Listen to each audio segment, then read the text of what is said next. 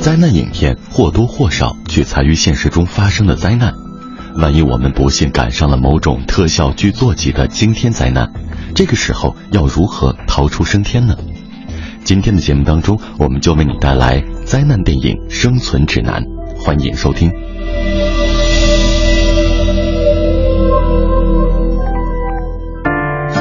时光电影院，电影世界随身听。Hello to the country of China and to all of my Chinese fans. Uh, Dwayne Johnson here. I want to say, first and foremost, thank you so much for all the support over the years that you've given me. It means so much to me.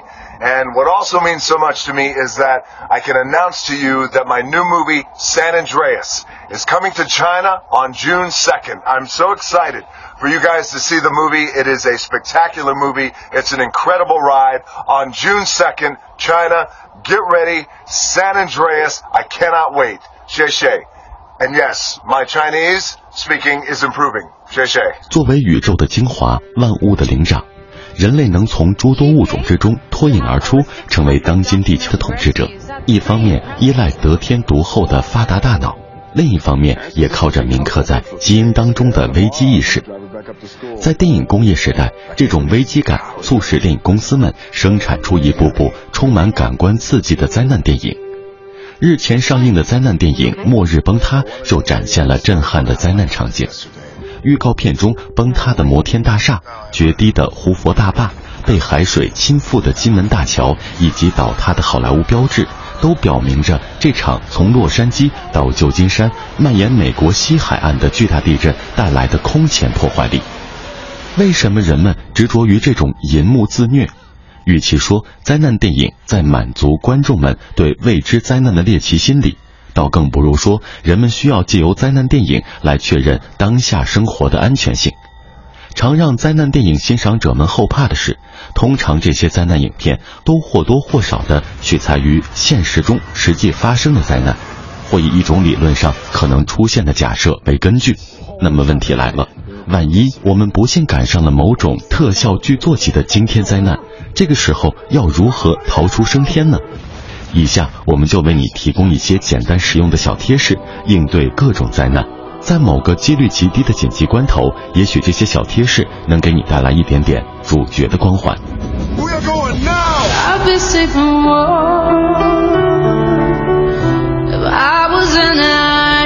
can't stop it, we can't prepare for it.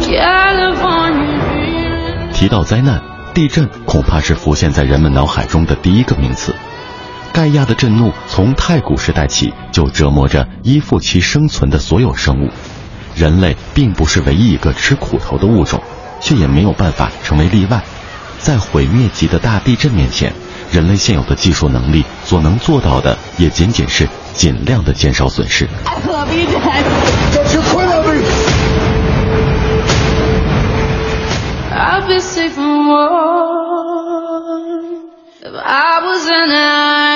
生存指南。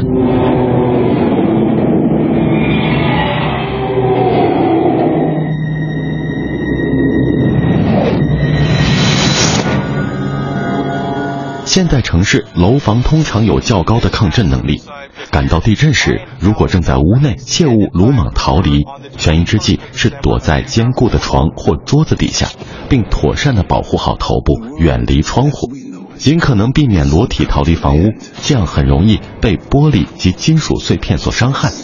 即使在盛夏逃往安全地区时，也应该穿上尽可能厚的衣物和鞋袜。在电影《日本沉没》中，逃亡庇护所的难民都选择穿着冲锋衣。另外，切记避免穿戴易燃的化纤制品。在室外逃脱的时候，很可能被高空坠物所伤害，找到一顶安全帽非常的关键。室外避难应避开树木、电线杆之类容易倒下的高大物体，选择空旷的广场。地震时，桥梁非常的危险，行车应该避免接近桥梁。在公共场所遇到地震，一定要保持冷静，不要卷入混乱的人群当中。在电影《末日崩塌》中，三位主角离开难民大部队，选择另外一条逃生之路，这是非常明智的做法。和地震有关的影片推荐：《末日崩塌》、《日本沉没》、《天崩地裂》、《唐山大地震》、二零一二等。No, we're not. The moment we stop fighting for each other, that's the moment that we lose our humanity. Hang on, baby, hang on! 而地震也常常发生延伸灾害，那就是海啸。海啸经常由海底地震引起，所到之处摧毁一切，给沿海城市和居民带来巨大的威胁。生存指南。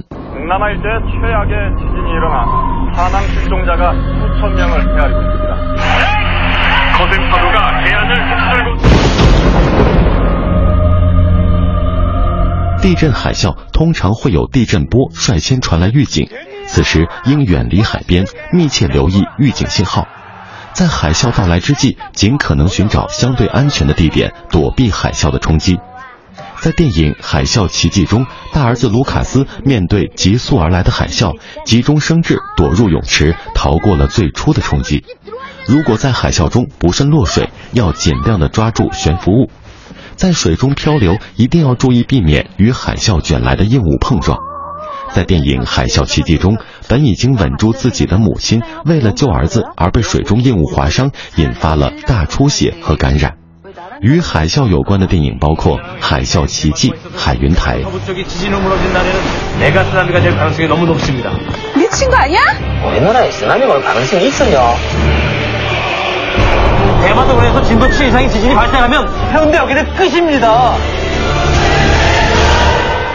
诡异多变的气象一直给人类带来诸多的麻烦，伴随着强降雨的飓风经常袭击滨海城市。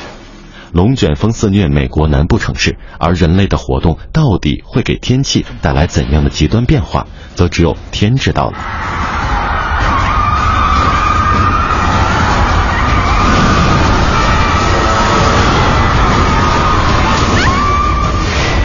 生存指南。在电影《不惧风暴》中，就有这么一群龙卷风猎人，孜孜不倦地寻求着最炫酷的龙卷风。他们有最先进的摄影设备，最具经验的追踪者，以及如同坦克般厚重坚实的改装车。然而，在毁天灭地的巨型龙卷风面前，这并没有什么用。其实，只有百分之一的龙卷风会形成破坏事件，所以理论上来说，拒绝主动作死，龙卷风就几乎与你两不相干。然而，一旦倒霉的撞上，那该怎么办呢？躲在混凝土的地下建筑中是最为安全的。如果事出突然，找不到避难所怎么办？龙卷风通常是直来直去，选择与它行进的路径垂直方向的低洼处藏身，相对会安全许多。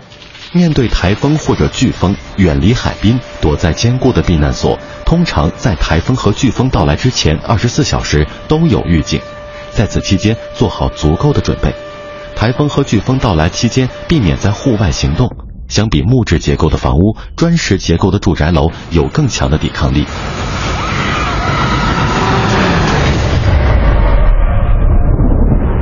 和飓风和台风相关的电影包括《不惧风暴》、《龙卷风》、《后天》、《生死救鹰》等。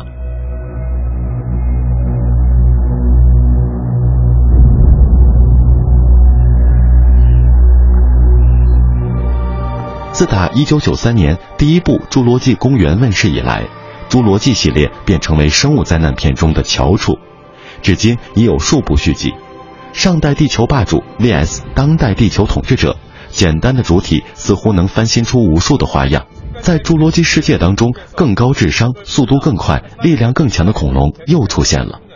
本来万物平等是谈不上什么生物灾难的，然而对于优越感爆棚的人类来说，具体怎么玩要看自己的心情，于是就有那么一两个自大的科学家把别的生物当作了玩物，人家也就自然而然的要反过来打你的脸。造物主也不是那么好当的，只不过肉食者鄙，受苦的往往都是那些无辜的路人罢了。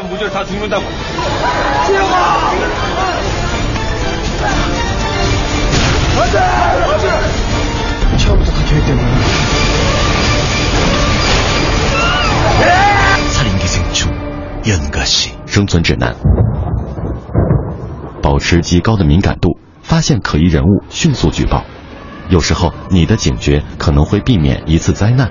在电影《铁线虫入侵》中，制药公司肆意将试验品丢入河水，而管理员虽然发现可疑，但却因信奉多一事不如少一事的原则，终究导致事态的失控，引发席卷全国的寄生虫病。面对新奇而又危险的事物，理性判断，少点好奇心。在侏罗纪世界当中，纳布拉尔岛这个鬼地方终于成为了高度开发的主题公园，世界各地都有好奇群众慕名前来作死。生物灾难片推荐《侏罗纪公园》系列《铁线虫入侵》《汉江怪物》等。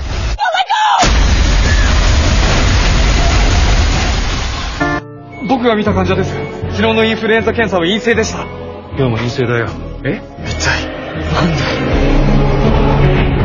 疯狂肆虐的瘟疫可能毁掉一个国家，电影《感染列岛》描绘的末日景象并不夸张。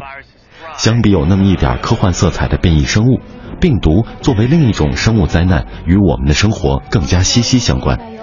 从一千年之前的黑死病、大流感，到十年前的 SARS， 近年的禽流感，再到去年的埃博拉和最近的中东呼吸综合征，疾病始终是缠绕着人类的黑暗阴影。日本がなくなるって本当か？生存指南。避免前往疫区，在电影《感染列岛》中，前往南亚疫区的日本医生最终把致命病毒带回了日本。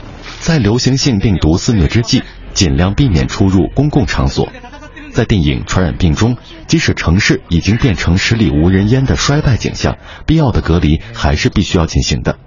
相信权威卫生机构的信息，不要相信道听途说的流言。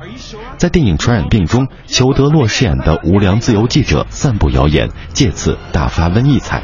相关影片推荐《传染病》《感染列岛》《流感》。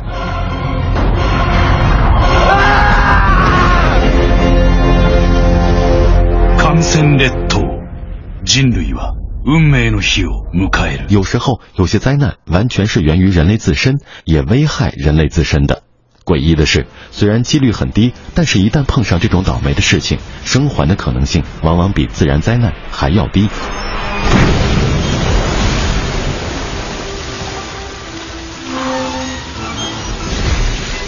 对于大多数习惯于现代生活的人来说，海难似乎已经变成了上个世纪的古早物。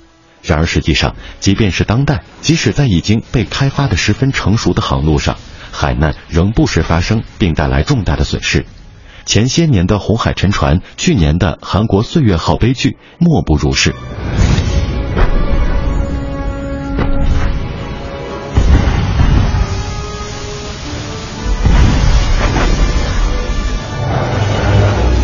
生存指南，最重要的是，在登船之前，你需要了解船只是否拥有足够的救生艇。不要天真的认为救生衣和泳剂能够保住你的性命。在零度的海水中，人类甚至几分钟就撑不住了。泰坦尼克号中，露丝和杰克的爱情悲剧正是源于此。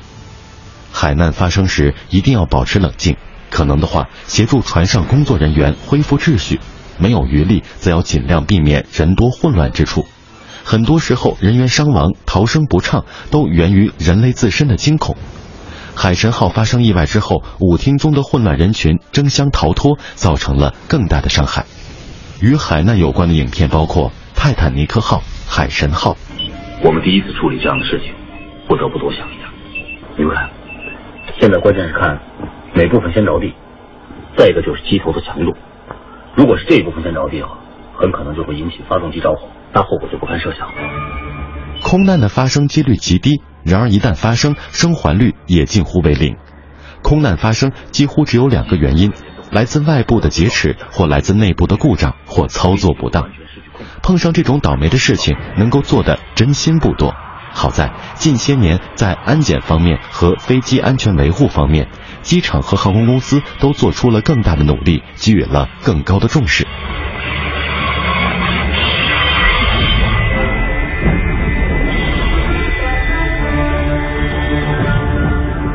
生存指南，什么都做不到的话，至少别给机组人员添乱。放肆的发泄自己的情绪，无助于解决问题，甚至还会引来更大的恐慌，造成恶劣的连锁反应。相信那个能力挽狂澜的人，尽自己的努力协助他。虽然有时候这个人看起来很可疑，比如电影《空中营救》中的连姆尼森大叔。面对最凶恶的歹徒，任人摆布不一定是最好的做法。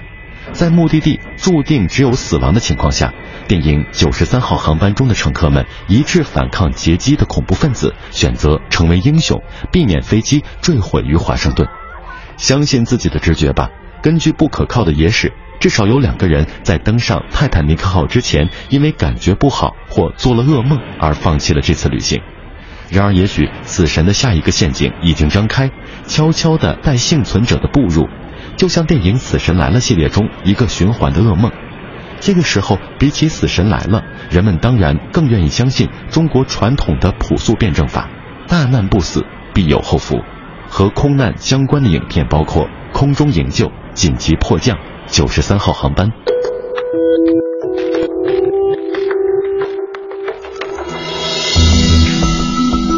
经过上千万年的进化与发展，人类发明了语言，制作出工具，建造起城市，创造了足以引以为傲的文明。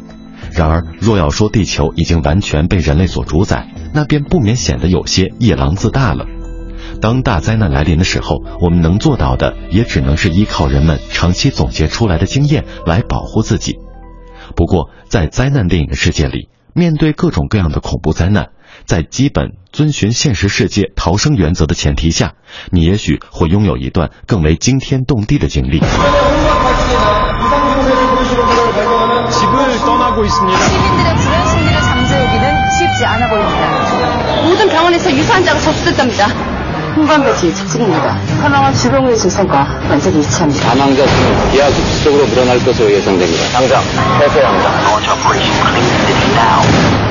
强烈的震动，远处的火光和爆炸声，被狂风卷起的大树击碎了你家的窗户玻璃，或者随便什么异象将你惊醒。镜中匆匆一瞥，你看到自己长着一张正气凛然、充满智慧的帅脸。在随后的混乱逃亡中，你还发现逐渐聚集在身边的小团体中没有比你更帅的。那么恭喜你，你八成是一个拥有主角光环的幸运儿。如果你长成布鲁斯·威利斯这类略显正义的大叔脸，毫无疑问，主角光环仍然能够撑着你完成最终的目标。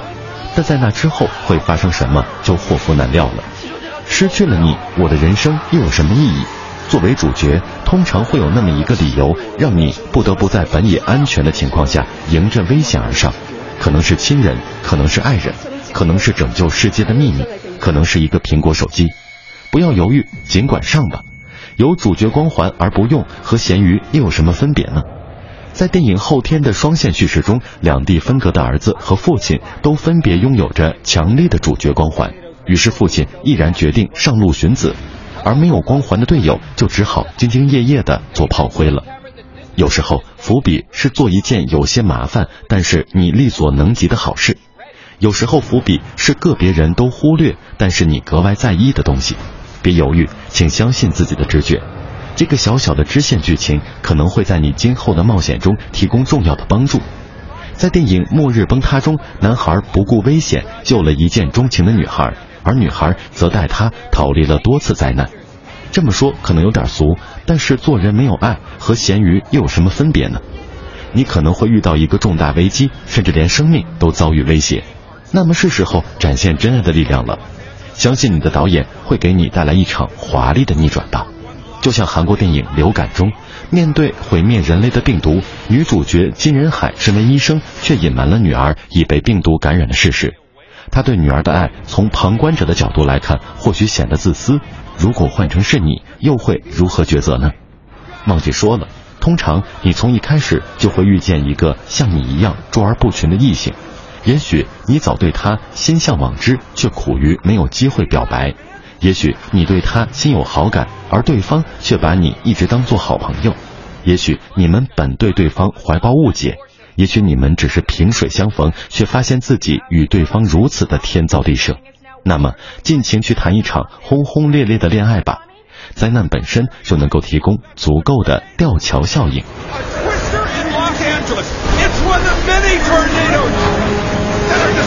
That's the Los Angeles skyline. It's unbelievable. It's huge. I've never seen anything.